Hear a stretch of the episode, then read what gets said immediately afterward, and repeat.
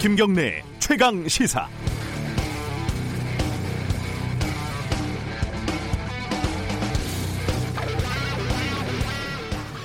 저도 아니 저는 어, 아직도 술 마시기를 좀 즐기는 편이어서 토요일 아침에는 해장국을 자주 먹습니다.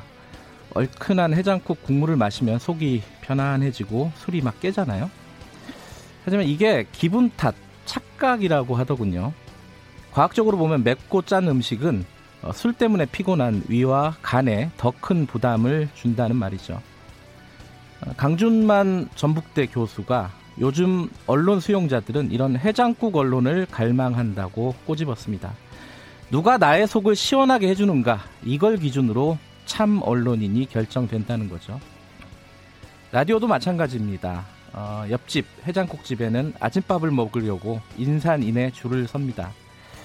최강시사 식당에도 손님들이 점점 늘고 있지만 비할 바는 아니죠.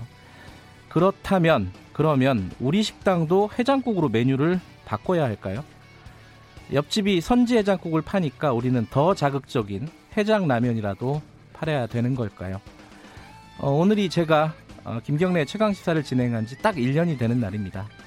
최강시사가 완벽하게 균형 잡힌 영양, 영양에 맛도 기가 막힌 식당이다. 이렇게 거짓말은 못하겠습니다. 하지만 또, 또 한편으로는요. 차린 건 많지만 어, 먹을 것 없는 한정식 집이 아니었는지 이런 걱정도 듭니다. 하지만 한 가지 자신 있게 드릴 수 있는 말씀은 맛과 영양 어느 하나도 포기하지 않고 있다는 겁니다. 토끼는 한 마리쯤 포기할 수 있지만 오래 계속 먹어야 할 음식은 맛과 영양 두 마리 다 있어야 합니다. 둘 중 하나를 포기하는 순간이 곧 좋은 언론이기를 포기하는 것이라고 생각을 합니다. 그리고 조만간 영양과 맛의 황금 비율을 찾아낼 거라고 약속을 드리겠습니다. 1년 동안 최강 시사를 통해서 함께 대화를 해주신 청취자 여러분들께 새삼 감사의 말씀을 드리겠습니다. 12월 3일 화요일 김경래 최강 시사 시작합니다.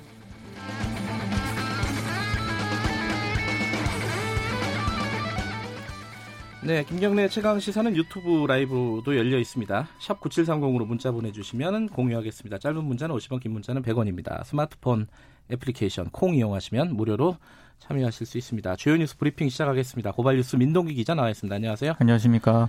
어, 딱 1년은 아니지만 꽤 한 9개월, 10개월 되셨죠? 그죠? 제가 1월부터 시작을 했거든요. 거의 1년이군요. 고생하셨습니다. 앞으로도 더 고생해 주시기 바랍니다. 네. 자, 첫 번째 소식은 김용균 씨, 고 김용균 씨 일주기가 얼마 안 남았다고요? 네. 고 김용균 추모위원회가 어제 기자회견을 열었는데요. 네. 어, 유족과 노조가 김용균 씨 사후 1년이 다 되도록 재발 방지 대책이 시행되지 않았다면서 정부를 비판을 했습니다. 어제부터 오는 10일까지 이제 김용균 씨 추모 주간으로 선포를 했습니다. 네. 아, 김용균 씨 사망 이후에도 긴급 안전 조치는 여전히 지켜지지 않고 있는데요. 그 개정 산업, 산업안전보건법이 김용균 씨 사망을 계기로 통과가 되긴 됐습니다만 네. 도급 금지 업종 범위를 협소하게 규정을 해서요. 김용균 씨 같은 처지의 노동자를 배제를 했습니다. 그리고 중대재해 사업장에 대한 처벌 가운데 금고 이상의 형은 0.4%에 그치고 있고요. 산재 사망 노동자 한 명당 기업이 내야 하는 벌금은 450만 원 안팎입니다.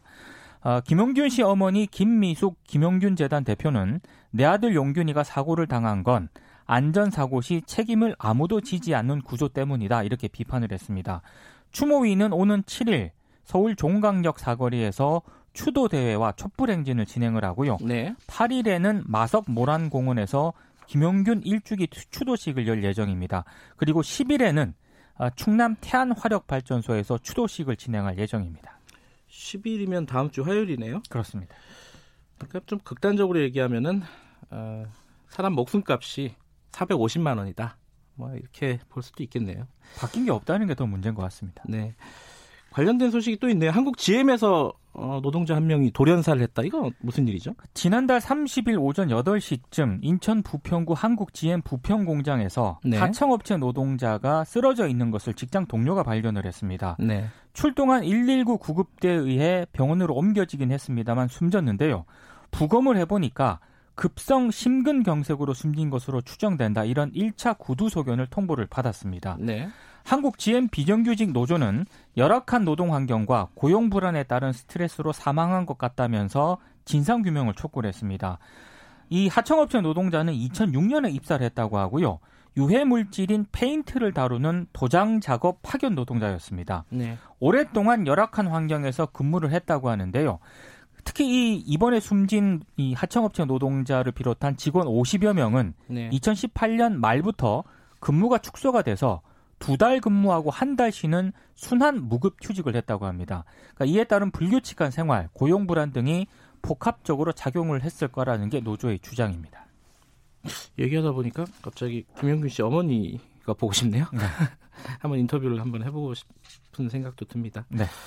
어, 최근에 정치권의 가장 큰 이슈죠. 어, 이 뭐랄까요? 김기현 전 울산시장 하명 사건, 네. 하명 의혹 사건. 네. 예.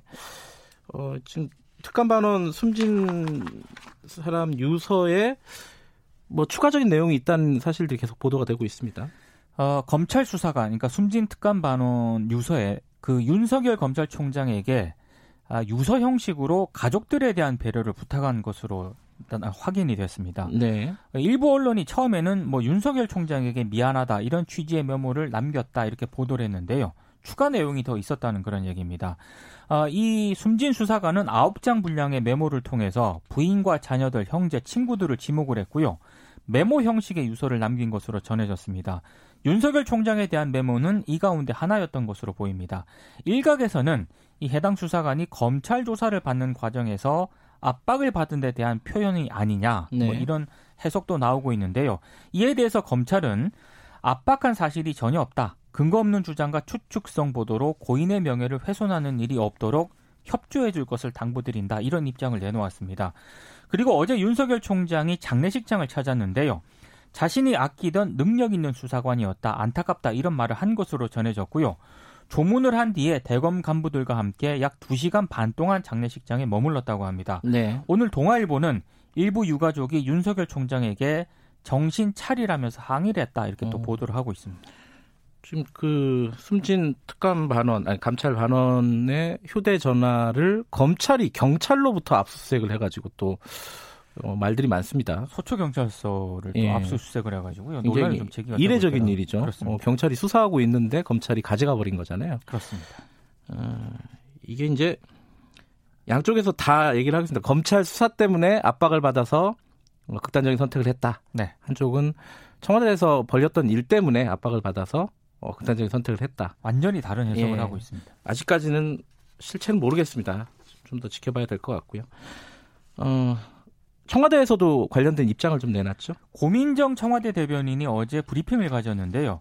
이 숨진 수사관이 다른 행정관 그리고 청와대 민정비서관 동료에게 통화한 내용을 공개를 했거든요. 네. 앞으로 내가 힘들어질 것 같다. 내가 감당해야 될 것 같다. 이런 말을 그 행정관과 네. 동료에게 네. 했다고 청와대가 어제 공식적으로 발표를 했습니다.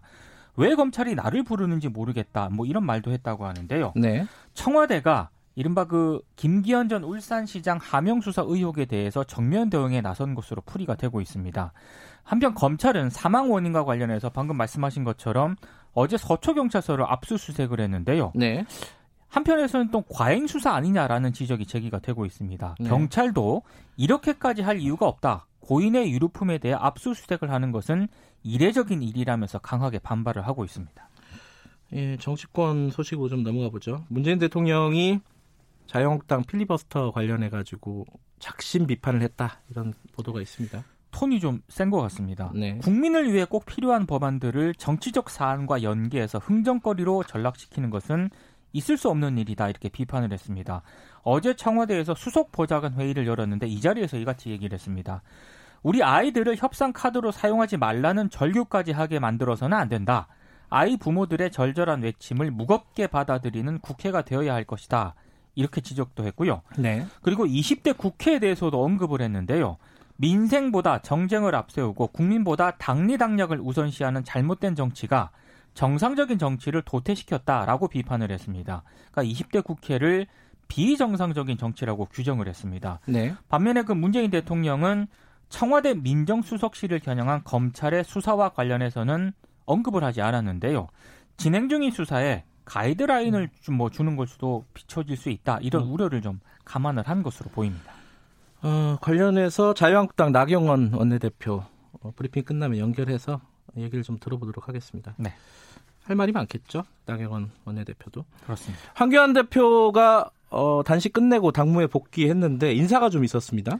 당직자들을 전격 교체를 했는데요. 네. 신임 사무총장에는 박완수 의원, 전략기획부총장에는 송은석 의원이 임명이 됐습니다. 네. 그리고 당 싱크탱크인 여의도 연구원장에는 외부 인사인 성동교 중앙대 교수를 내정을 했는데요.